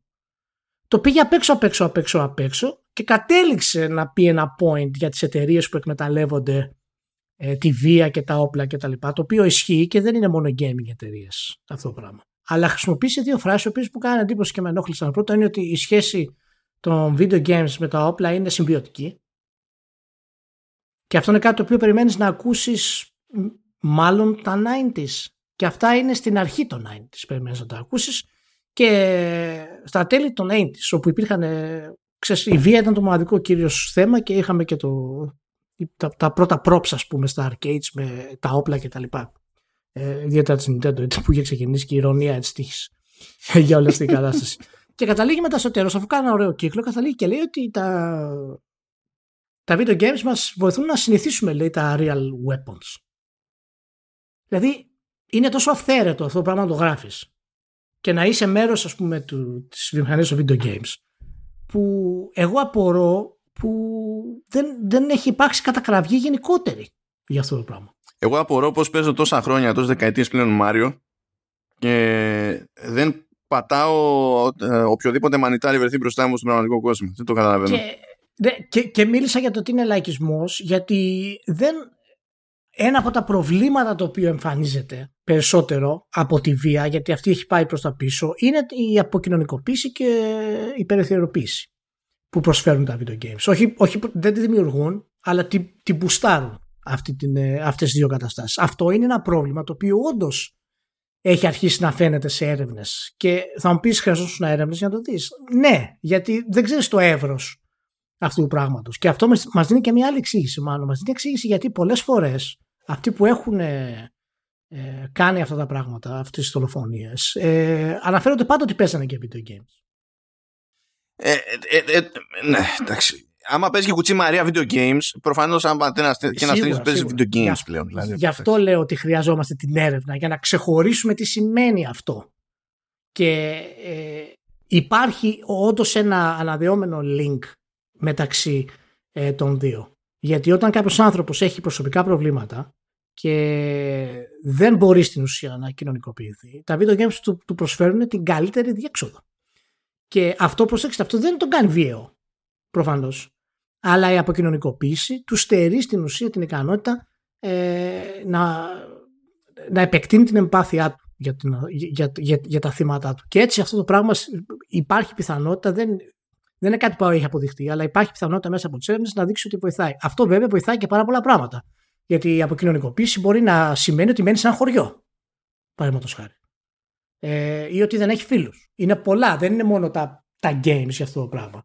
Και θα μου έκανε πολύ μεγαλύτερη εντύπωση αν σε αυτό το άρθρο για πρώτη φορά κάποιος, τουλάχιστον από τη μεριά μας, ε, μιλούσε για κάτι τέτοιο το οποίο είναι πιο ρεαλιστικό. Το οποίο είναι πιο, έχει πιο καλό νόημα συζήτησης για να το συζητήσουμε. Μα, θα, θα, είχε, θα είχε πραγματικά νόημα, όχι ως ζήτημα, αλλά ως προτεραιότητα. Δηλαδή, τώρα σε όλα αυτά τα ε, ζητήματα, σε όλες αυτές τις περιπτώσεις, ας πούμε, αυτό που ελέγχεται πρώτα δεν είναι ο ρόλος των games πλέον, είναι ο ρόλος των social media. Και το τι ευθύνη έχει κάθε πλατφόρμα κτλ. Το οποίο είναι ένα άλλο ανέκδοτο ανάλογα με το ποια μεριά του Ατλαντικού το, το εξετάζουμε και το τι παίζει σε νομικά πλαίσια εδώ και εκεί. Ε, που είναι προφανώς έτσι είναι άλλο. Εκεί μιλάμε για πραγματικά critical mass. Έτσι. Όταν έγινε αυτή η ιστορία, ας πούμε, άρχισαν να σκάνε άρθρα για το, για το Discord και για το 4chan και, και τα λοιπά. Δεν άρχισαν να σκάνε άρθρα για τα games. Κατά και τα κατάφερε εδώ το Games Industry. Ε, που είναι άλλο καπέλο τώρα εκεί πέρα. Αλλά όπως και ακόμα και να τα βάλεις αυτά σε μια σειρά, ας πούμε, και να πεις θα τα σχολιάσω πώς γίνεται, πώς γίνεται να αφιερώνουμε οπουδήποτε περισσότερο χώρο και χρόνο σε αυτό το κομμάτι παρά στη βασική διαφορά που έχει η συγκεκριμένη χώρα από σχεδόν ολόκληρο τον υπόλοιπο πλανήτη. Δηλαδή ε, και επιστημονικά να το δεις, του στείλει θέλω να κάνω ένα A-B testing. Τι συμβαίνει άμα, το, άμα στην περίπτωση Α και τι συμβαίνει στην περίπτωση Β. Ναι, άμα τα πάρεις ιεραρχικά, συμφωνώ. Ε, απλά το ένα δεν αποκλεί το άλλο. Όχι, δηλαδή... δε, μα, ε, λέω δεν το, και εγώ δεν το αποκλείω. Απλά α, α, α, όταν έχεις ένα bandwidth χ τέλος πάντων, κάπως πρέπει να το μοιράσεις, θα πεις από κάπου να ξεκινήσω. Θέλω να πω ότι είναι σημαντικό να κοιτάμε προς τα μέσα στη βιομηχανία των video games για να βελτιώσουμε εμείς οι ίδιοι τα προβλήματα που μπορούν να επιφέρουν τα παιχνίδια. Το να μου πει κάποιος ότι οι εταιρείες εκμεταλλεύονται τις νομοθεσίες κάποιας χώρας ή την κουλτούρα κάποιας χώρας για να προωθήσουν όπλα στα παιχνίδια τους. Ε, εντάξει, αυτό, αυτό γίνεται από απαρχής κόσμου στην ουσία. Δεν χρειάζεται δηλαδή να το, να το αναλύσουμε ιδιαίτερα. Όλοι εκμεταλλεύονται ό,τι μπορούν. Οι φαρμακευτικές εκμεταλλεύονται ό,τι μπορούν. Τα περίπτερα εκμεταλλεύονται. Α, δεν έχει σημασία. Ακριβώς. Ακριβώς. Γι' αυτό και αυτά τα πράγματα και αυτές οι έρευνες και αυτή η προσπάθεια ενδοσκόπησης βοηθάει τα video games αλλά και κάθε βιομηχανία να γίνει καλύτερη, να αναπτυχθεί. Και αυτό το πράγμα θα έπρεπε να οδηγείται από sites σαν το Games Industry Biz. Όχι απαραίτητα επειδή είναι το μεγαλύτερο, δεν είναι. Καμία σχέση. Αλλά είναι site το οποίο βασίζεται στην, ε, στην πιο επαγγελματική προσέγγιση της βιομηχανίας μας. Ε, οπότε ήταν αρκετά απογοητευτικό για αυτό το πράγμα και ίσως, ίσως μπορέσουμε να κάνουμε ένα podcast κάποια στιγμή γενικότερα ε, για κάτι τέτοιο μάλλον και να, να βρούμε και ένα καλεσμένο να μπορέσουμε να συζητήσουμε πάνω σε κάποια αναδυόμενα θέματα της βιομηχανίας που έχουν να κάνουν φυσικά και σε άμεση σχέση με τα social media ε, και να δούμε σε τι κατάσταση βρισκόμαστε. Και όχι απαραίτητα με, σε σχέση, σε σύνδεση με, το, με τα όπλα, ας πούμε, έτσι προφανώς. Ε, θέλω να σε ρωτήσω λίγο κάτι. Θέλω να σε ρωτήσω λίγο κάτι. Μπορείς να μου πεις πόσο, πόσο μεγάλο είναι το ερωτηματικό που φυτρώνει πάνω το κεφάλι σου όταν βλέπεις, ρε παιδί μου, ότι ένα από τα άρθρα του Αμερικανικού Συντάγματος είναι ότι οι, οι Αμερικανοί πολίτες έχουν δικαίωμα να, να φέρουν όπλα. Και αυτό για κάποιο λόγο αντιμετωπίζεται στη, στην Αμερική σχεδόν σαν να πρέπει να έχεις όπλα. Ναι, μα να σου πω κάτι. Αυτή είναι η κουλτούρα της, ε, του ντόμινο. Γιατί και εδώ στο, στο, ελληνικό, στο ελληνικό το σύνταγμα, έτσι, δεν σου λέει γενικά και αόριστα, αλλά δεν στο αποκλείει αυτό που σου λέει όμως είναι ότι σε περίπτωση που ε, δεις ότι πάει να καταληθεί το, το σύνταγμα και το πολίτευμα, τότε all bets are off και μπορείς να χρησιμοποιήσεις όποιο μέσο να είναι. Και εκεί σου λέει ότι ε, υπάρχει μια συνθήκη στην οποία δηλαδή παίζει ανωτέρα βία, δεν υπάρχει debate, ξέρω εγώ. Και το έχουμε ψηλολίσει το θέμα. Είναι, είναι, τα, είναι το πρόβλημα ακριβώς που έχει το Σύνταγμα σε αυτό το, σε αυτό το πράγμα. Γιατί όταν ο διπλανός του πάρει όπλο και ο διπλανός του πάρει όπλο, θα πάρεις και εσύ όπλο μόνο και αν ζούσαμε στην Αμερική, θα κάναμε το ίδιο. Όχι απαραίτητα επειδή ε, θα, θα ήμασταν άλλοι άνθρωποι, αλλά εάν ζει σε μια κοινωνία όπου ο τρίτος και ο τέταρτος κοντά σου ε, οπλοφορεί και ένα γεγονός να ακούσεις ότι συνέβη και έχεις οικογένεια ή παιδιά, θα αισθανθείς περίεργα. Ε, γι' αυτό η NRA σε δύο περιπτώσεις φυτρώνει και λέει ότι ένας τρόπος να τα αποτρέψουμε αυτά είναι να πάρει και άλλος κόσμος όπλα για να ομινόμαστε. Ακριβώς, ακριβώς. και ο άνθρωπος γενικότερα και ο πολίτης είναι ανυπεράσπιστος σε αυτά τα πράγματα γιατί η μέση κρίση που έχουμε επηρεάζεται πάρα πολύ από τα τεκτενόμενα. Νομίζουμε ότι είμαστε ανεξάρτητοι και αποφασίζουμε μόνοι μας για την πορεία μας, αλλά δεν είναι έτσι. Ε, αν ζει σε μια χώρα. Όπα, όπα, όπα. Άσε τα νιτσέικα, δεν είναι.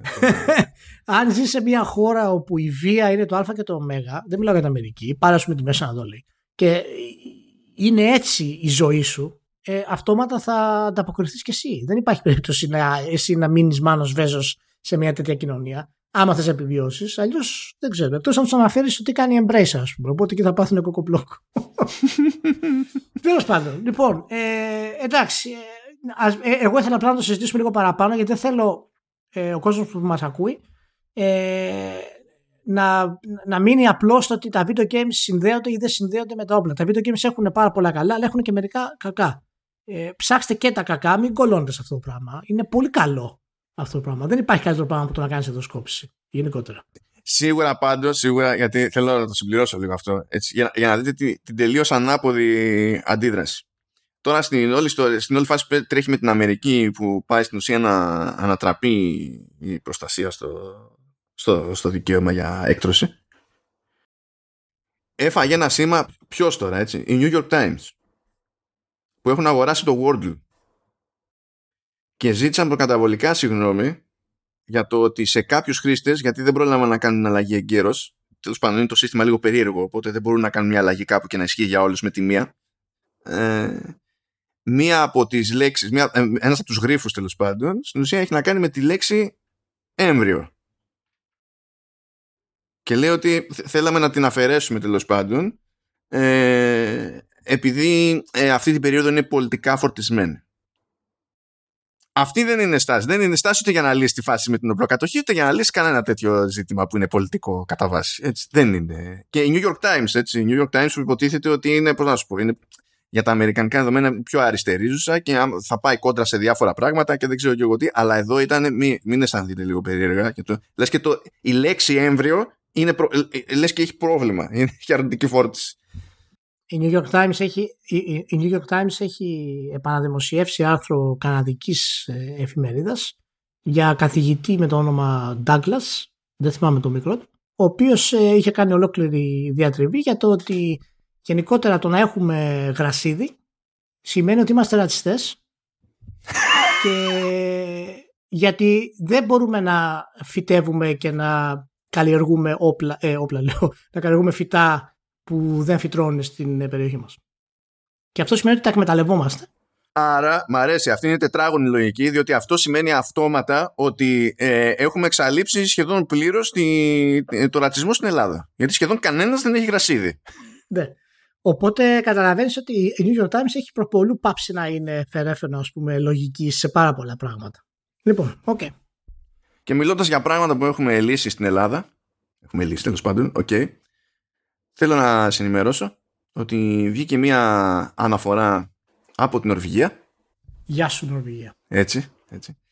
Ε, γενικά για τα, για τα loot box, για τα loot boxes τέλος πάνω στα, στα games, για τα λεγόμενα dark patterns κτλ.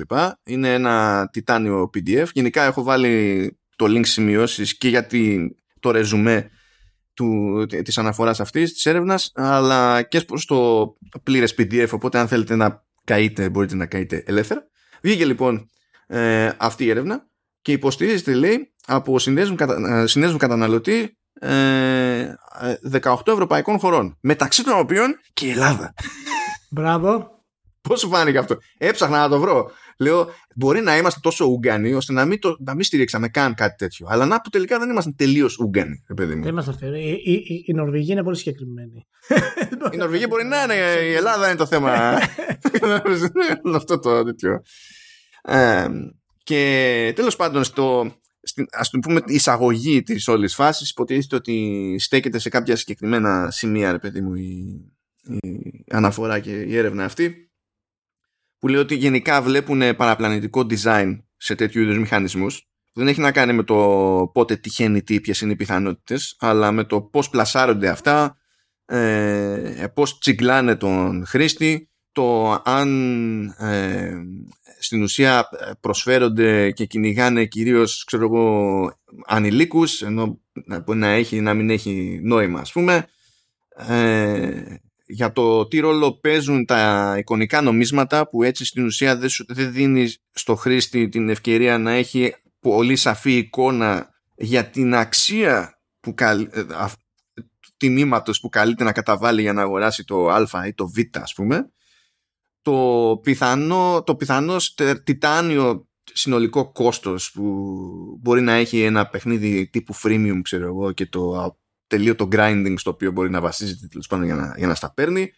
Το ότι ενώ μπορείς να δώσεις ένα σκασμό λεφτά μπορεί ανα πάσα στιγμή να χάσεις πρόσβαση σε περιεχόμενο.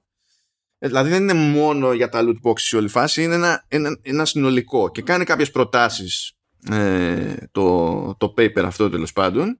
Λέει βέβαια ότι σε περίπτωση που ακόμα και αυτά που προτείνουμε εμείς δεν αποδειχθούν αρκετά ε, τότε προτείνουμε στην ίδια τη βιομηχανία να μπει στη διαδικασία να ε, ψάξει επιπλέον μέτρα ε, διότι η εναλλακτική είναι η νομική ρύθμιση. Και η νομική ρύθμιση σε περιπτώσεις όπως το, την Ολλανδία και το Βέλγιο σημαίνει, σημαίνει μάλλον ότι το Diablo Immortal δεν κυκλοφορεί σε αυτές τις αυτό.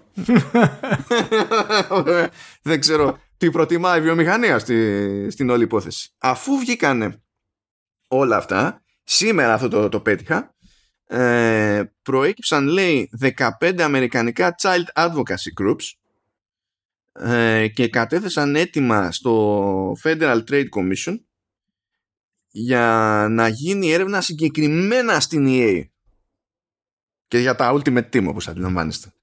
Η οποία EA έχοντας μυριστεί τον άνεμο ε, στα τελευταία της οικονομικά, για πρώτη φορά σε σχέση με άλλες χρονιές, δεν αναφέρει συγκεκριμένα το τζίρο που, ε, που κάνει το Ultimate Team.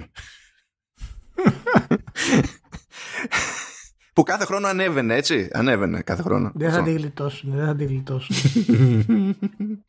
δεν θα τη γλιτώσουν. Γι' αυτό πάνε να πουλήσουν τώρα που είναι νωρίς. Ναι. Ε, βέβαια, γιατί σου λέει γιατί να αλλάξουμε το business model, να αλλάζουμε τα παιχνίδια μας κτλ. Α πουληθούμε να τελειώνουμε. Να το λύσει άλλος μετά και να φταίει άλλος. Καταλάβει. Αλλά οι πιέσεις ε, πληθαίνουν. Α το θέσουμε κάπως έτσι. Ναι, αυτό είναι σίγουρα η πιο εμπεριστατωμένη κίνηση που έχει γίνει μέχρι σήμερα. Γιατί περιλαμβάνει φυσικά ε, πολλές χώρες και στοιχεία από πολλές χώρες, αλλά και ηγείται στην ουσία από τους Νορβηγούς, οι οποίοι οι Νορβηγοί δεν παίζουν με τέτοια θέματα. Δεν έχουν κολλήματα. Α, ελευθερία λόγου αυτό και κάτι τέτοια. Εάν αυτό αποδειχθεί επιστημονικά ότι βλάπτει τα παιδιά, θα κοπεί. Τελείωσε. Και το έχω δει αυτό εκ πρώτης όψεως. Απλά η διαφορά με τους Νορβηγούς είναι ότι ε, παίρνει πολύ χρόνο να γίνει αυτό γιατί όντως το κάνουν με απόλυτα επιστημονικό τρόπο σε όλα τα επίπεδα. Με έρευνες, με ιστορίες κτλ. Οπότε το ότι ηγούνται αυτέ τι προσπάθειε που έγινε είναι κάτι πολύ σημαντικό. Ε, γιατί η Νορβηγία είναι σημαντική χώρα για τα, για τα video games ενώ είναι μικρή και το λέω σε θέματα κουλτούρας. Πολλά σχολεία, όπως είχα αναφέρει και ξανά, επιτρέπουν πολλές φορές προπόνηση σε e-sports μέσα στην, ε, στα σχολεία. Ε, μετά το τέλος δηλαδή της της ε, τάξης, ως πειραματικό στάδιο. Ε, οπότε δεν ξέρει τι σημαίνει video games η, η Νορβηγία. Δεν φοβάται να, να, ξέρεις, να αγκαλιάσει τις νέες τεχνολογίες ε, σε κανένα, για κανένα λόγο. Αυτό που μου έκανε εντύπωση στο άρθρο που έστειλες μάλλον είναι ότι ε, το άρθρο για τα loot boxes έχει τουλάχιστον τρεις τρία link από έρευνες μέσα. Το άρθρο για το όπλο δεν έχει κανένα link από έρευνα. Δεν χρειάζεται εκεί. Είναι conventional wisdom, καταλαβαίνετε. Είχε μόνο υπόθεση. Είχε μόνο υπόθεση. Αυτά είναι τα καλύτερα. Εντάξει, μα έχουν κάνει δουλειά στην Νορβηγία εδώ και έχουν και infographics και bullets από εδώ και από εκεί και κάνουν ειδική αναφορά σε κάθε οργάνωση που στηρίζει τη συγκεκριμένη τέλος πάντων ε, προσπάθεια ε, και έρευνα. Ε, έτσι κι αλλιώς η Ισπανία προσπαθεί να περάσει νέα νομοθεσία και η Φινλανδία προσπαθεί να περάσει τη νέα νομοθεσία. Δεν είναι αυτό, μαζεύει. Αυτό μαζεύει. Και είδα και ένα άλλο φοβερό opinion piece σήμερα που δεν έλεγε κάτι σημαντικό, απλά σαν αίσθηση είχε πλάκα. Ε, πάλι από το Games Industry Biz που πιάνει λίγο το θέμα λέει, ρε παιδί μου, loot boxes have mostly avoided the hammer of legislation for now και δεν μπαίνει στη διαδικασία να πάρει οποιαδήποτε θέση για το ποια είναι η επίδραση και η συνεισφορά των loot boxes σε οτιδήποτε. Αλλά κάθεται και στέκεται στο ότι εντάξει και κυκλοφορούν τώρα τα παιχνίδια και δεν υπάρχει πρόβλημα αλλά να που μπορεί να υπάρξει πρόβλημα και κάτι πρέπει να κάνει η βιομηχανία για να μην φάνε στεγνά άκυρο κάποια στιγμή. Και ευτυχώς το Digital Services Act της Ευρωπαϊκής Επιτροπής δεν έχει κάποια ειδική αναφορά δεν έχει ειδική αναφορά σε loot boxes έχει ειδική αναφορά σε dark design patterns όπου ξεφεύγουν από τα games γενικά και στο software οπουδήποτε δεν έχει σημασία οπότε εντάξει έτσι και έτσι ας το πούμε και είχε μια ανησυχία, ξέρεις, ε, ώστε να, ε, πιο πολύ να κάνει κάτι βιομηχανία για να μην, έχει, να μην υπάρξει οικονομικός αντίκτυπος, κατάλαβες, το, μην, μην χαλαστεί ο τζίρος των παιδιών, ας πούμε. Και λέω, ναι, OK, okay. priorities, priorities. ναι, δεν μπορούμε να ασχοληθούμε με δύο πτυχές του, του ζητήματος ταυτόχρονα. Yeah. Τέλος πάντων, OK. Okay. Και τώρα μπορούμε να απλωθούμε ελεύθερα. Έχουμε το State of Play. Ε, ε, εγώ πέρασα τέλεια σε αυτό το State of Play. Μπράβο. Πέρασα τέλεια. Θέλω να σε ενημερώσω για το εξής ηλία. Το state of play που να θυμίσουμε ε, λέγεται state of play για, για κάποιο λόγο έτσι αν υποτίθεται ότι είχε στηθεί για να είναι κάτι πιο τροφαντό θα, ε, η Sony θα το έλεγε PlayStation Showcase αυτό το μοτίβο ακολουθεί το state of play αυτό δεν θα ήταν ποτέ τι ήταν τεράστιο. Αλλά ασχέτως αυτού, το timing είναι αυτό που είναι. Είναι πάνω στον Ιούνιο το υποτιθέμενο Summer Game Fest Ανθιπό E3.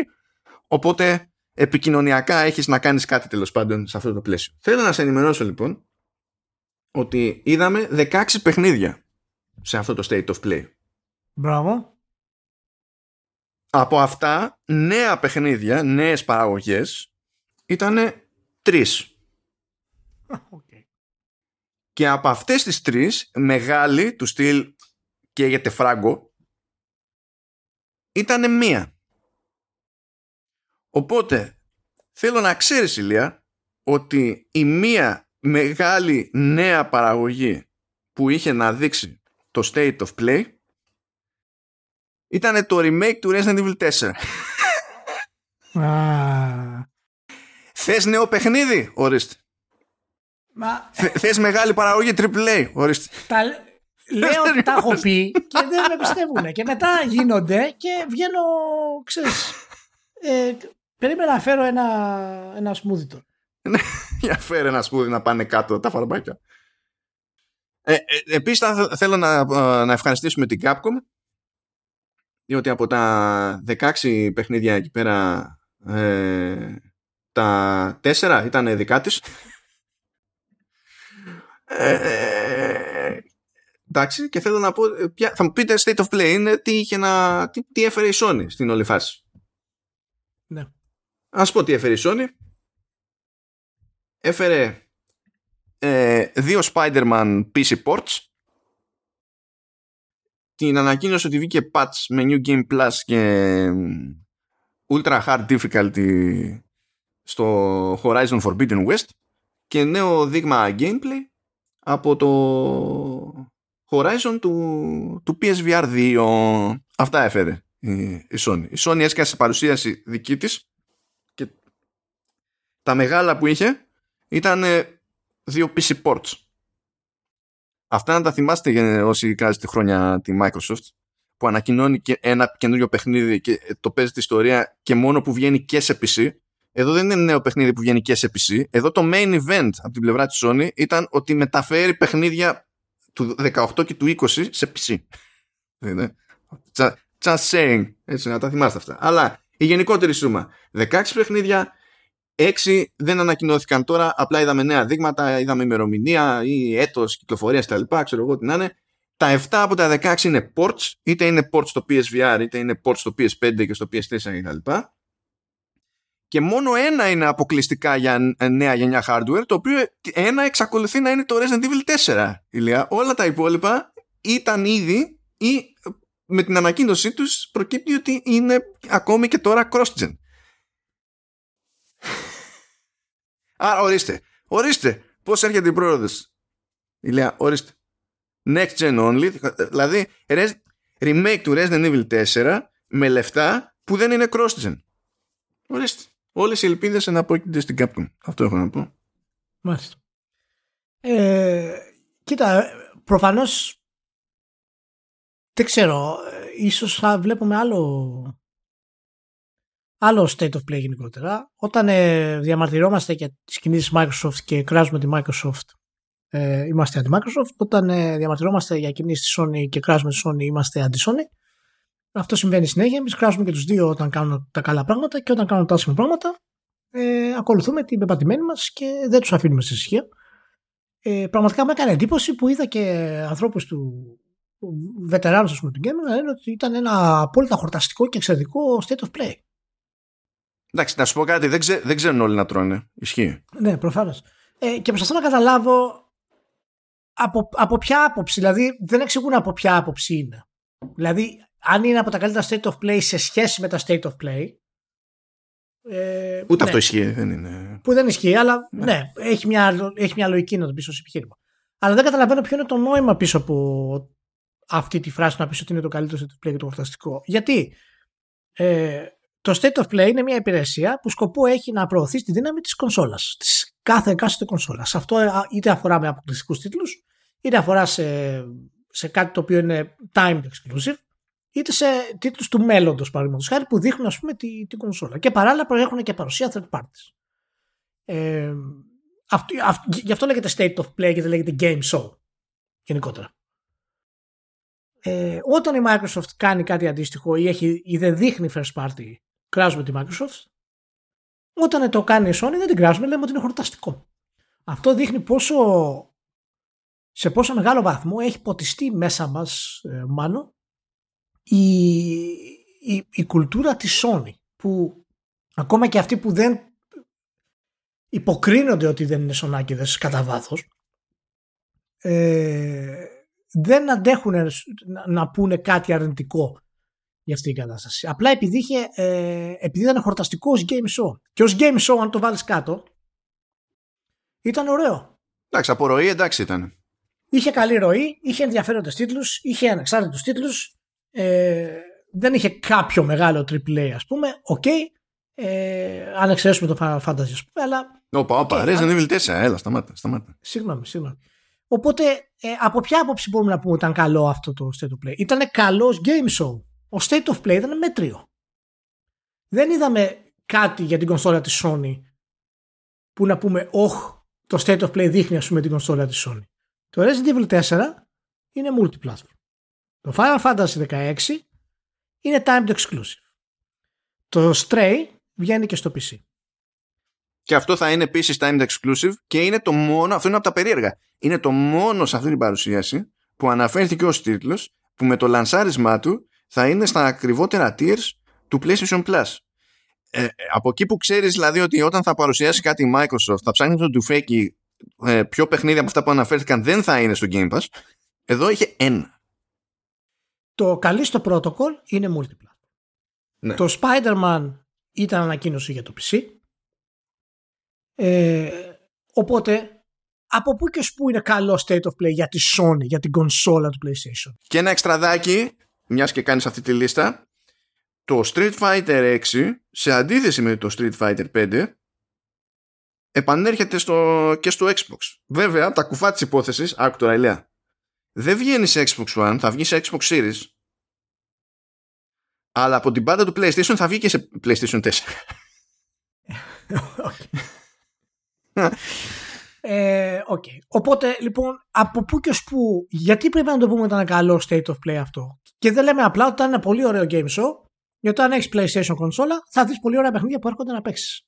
Αυτό ήταν το state of play δεν ήταν κάποια ένδειξη του τι κάνει η Sony μάλιστα από αυτή την άποψη ήταν απογοητευτικό και δείχνει αυτό που έχουμε ξαναπεί στο Vertical ότι ούτε αυτή τη χρονιά η Sony θα ξεκινήσει την πορεία της.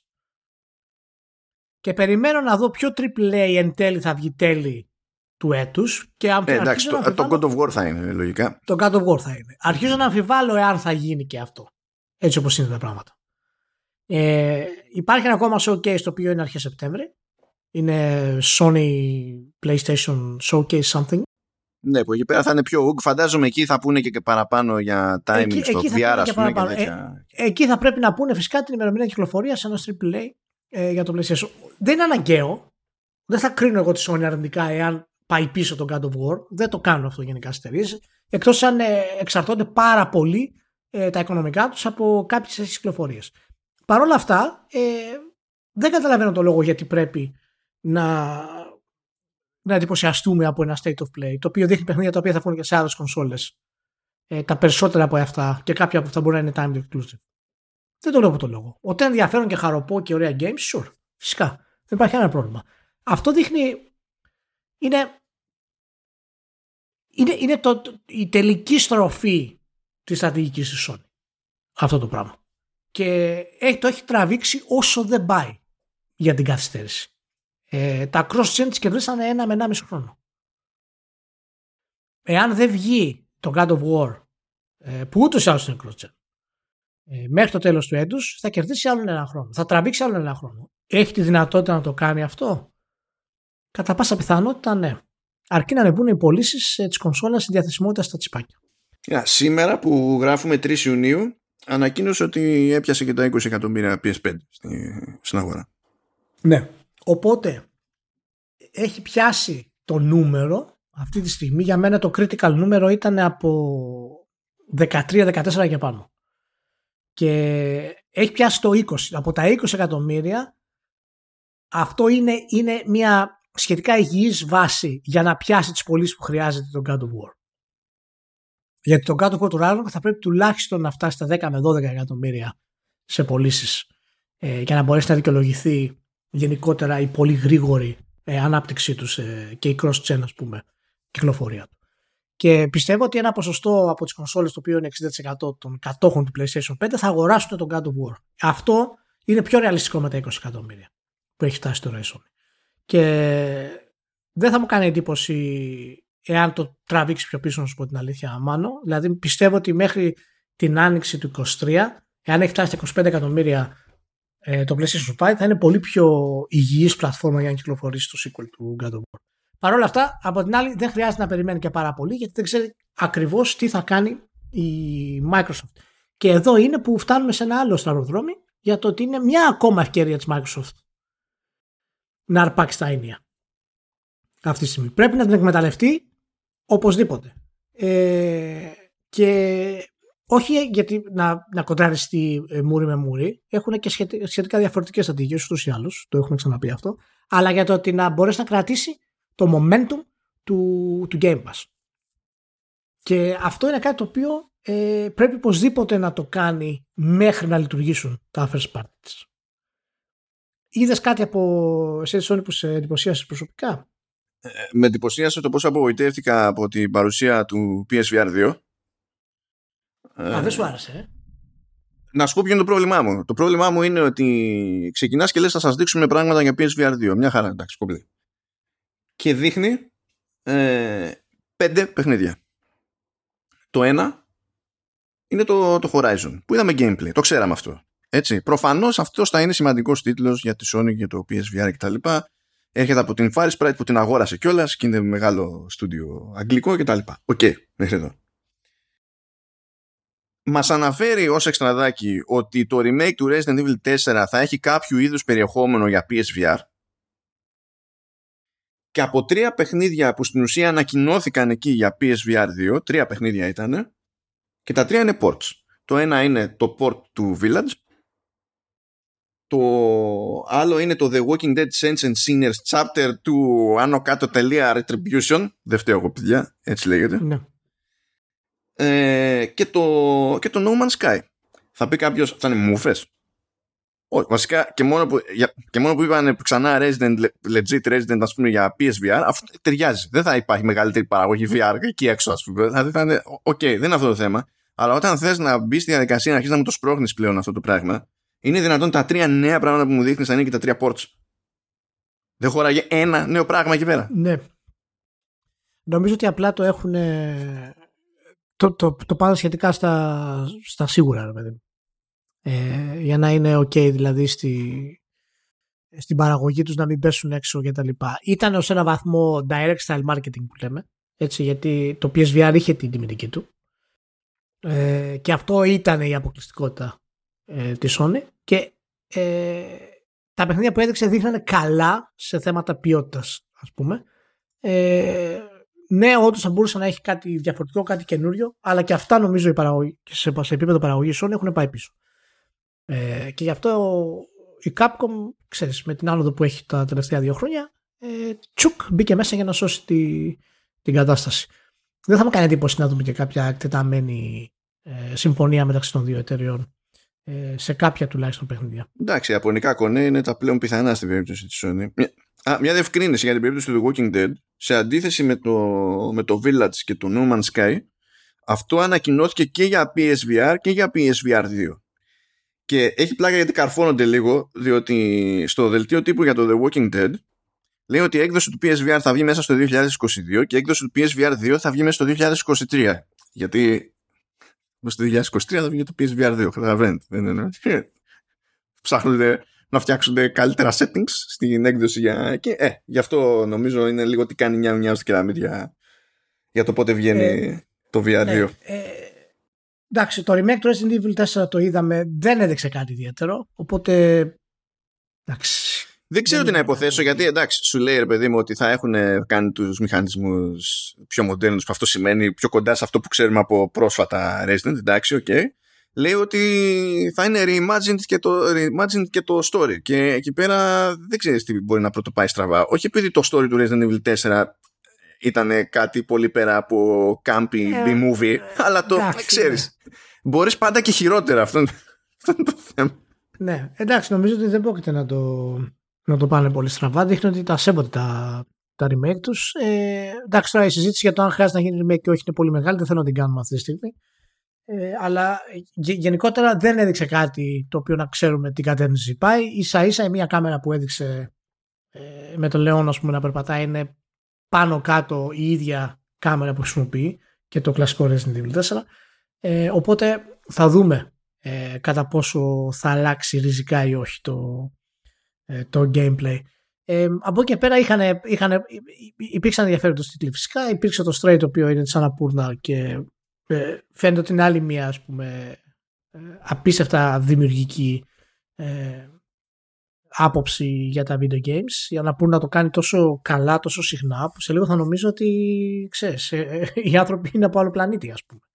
Ο δεν είναι, εγώ βλέπω λόγο Αναπούρνα λέω εντάξει και θα το παίξω. Ναι, είναι, είναι κατευθείαν.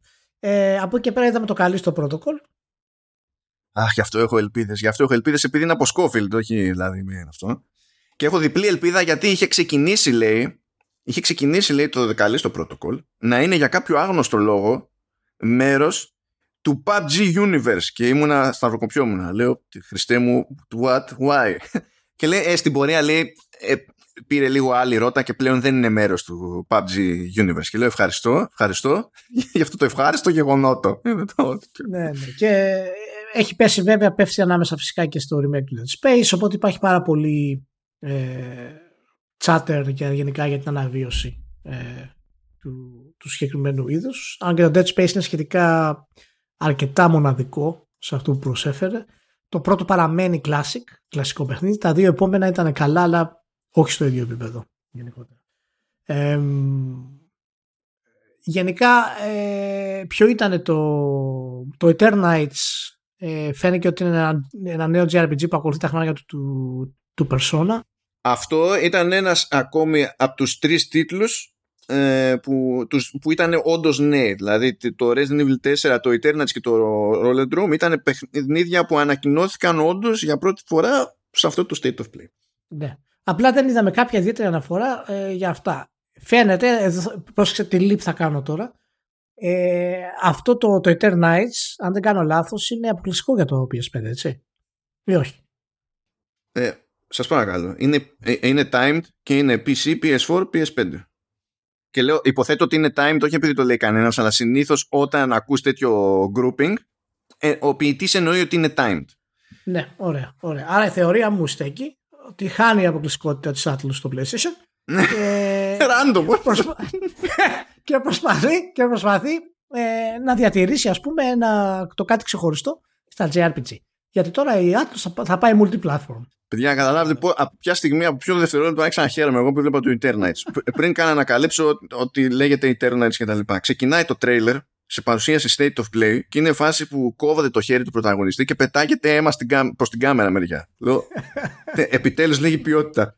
και μετά, μετά πετάγονται και, τα... και κάτι ατάκες πάνω στο ίδιο και λέει ότι είναι apocalyptic dating action game. Λέω, εν, εν, ναι. ναι. Γιατί λέει, In Eternites, players will make the most of life during the apocalypse, saving the world and finding love along the way.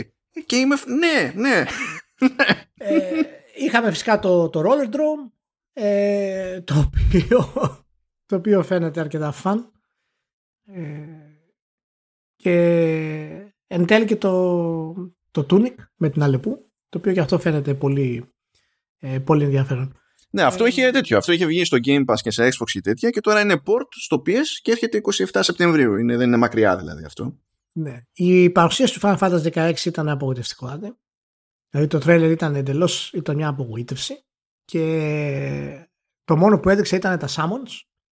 Έδειξε 4-5 δευτερόλεπτα από gameplay, το οποίο ήταν απλά μάχες. Μάχες μεταξύ των summons, summons των summons και εκρήξεις με τα summons. Και χαρακτήρες να λένε μπουρδες σε voiceover όσοι ήθιστε σε ναι. ιαπωνικά ναι. τρέιλερ. Αυτό. Ναι. ναι. Λοιπόν, ε, δεν ξέρω γιατί θέλει να το κάνουν αυτό το πράγμα. Τα Final Fantasy αυτό που έχουν πρώτα απ' όλα είναι να χτίζουν τον κόσμο τους. Αυτό που είδαμε ήταν απλά μια επίδειξη ας πούμε, γραφικών, η οποία και να μου το έδειξες για, για το PS4 αυτό το πράγμα, δεν θα σου λέγω ότι είναι αδύνατο. Ε, γιατί πρόκειται για cutscenes στην ουσία.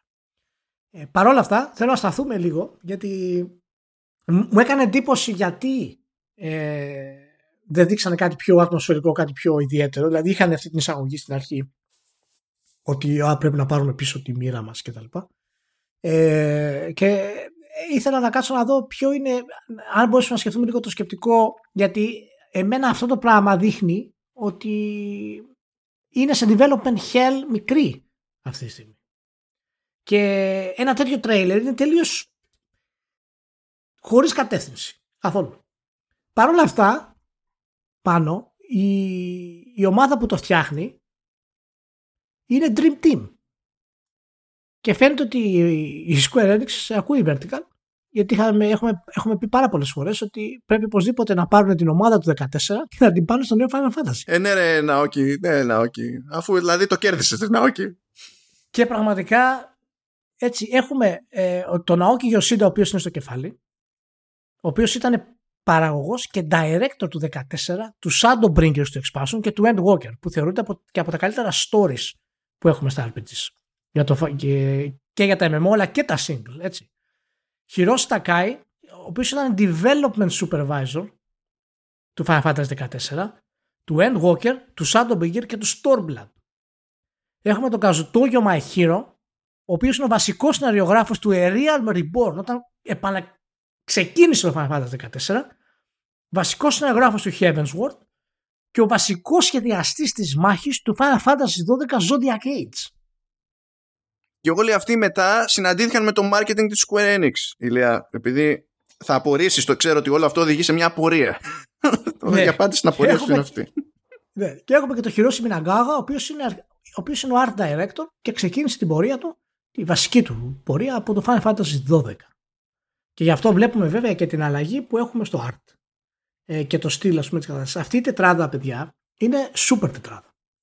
Και ε, ενώ έχω χάσει την αυτοεπίθεσή μου για τη Square Enix και το που πάει, ε, αυτή η τετράδα μπορεί να μας βγάλει ασπροπρόσωπους. μπορεί να μας βγάλει ασπροπρόσωπους.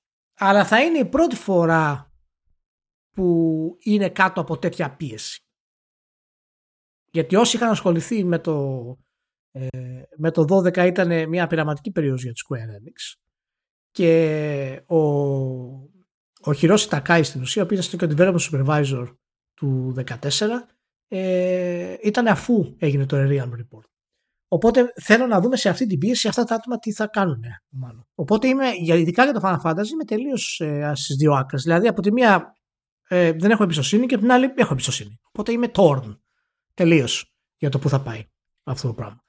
Ε, ελπίζω σύντομα να μας δείξουν κάτι το οποίο να μας να μας δώσει την, την αίσθηση του κόσμου και του που πάει ας πούμε. Πάντως το battle system αυτό το, το hectic τρέχω το αυτό και τα λοιπά δεν μου πολύ άρεσε ας πούμε. Θα δούμε. Φαίνεται, φαίνεται πάλι σαν μια εξέλιξη του 15. Ναι, ελπίζω να μην είναι αυτό. Εξελίσσουν, εξελίσσουν, εξελίσσουν να δούμε που θα πάει αυτό το πράγμα. Τι να σταθεροποιηθούν κάποιοι και να μας δώσουν κάτι. Ναι, είναι για μένα απογοητευτικό που μια σειρά που υποτίθεται ότι στηρίζεται πάνω κάτω και στο storytelling αποφεύγει να δώσει στίγμα για το storytelling. Στο νέο παιχνίδι είναι, είναι, είναι φοβερό.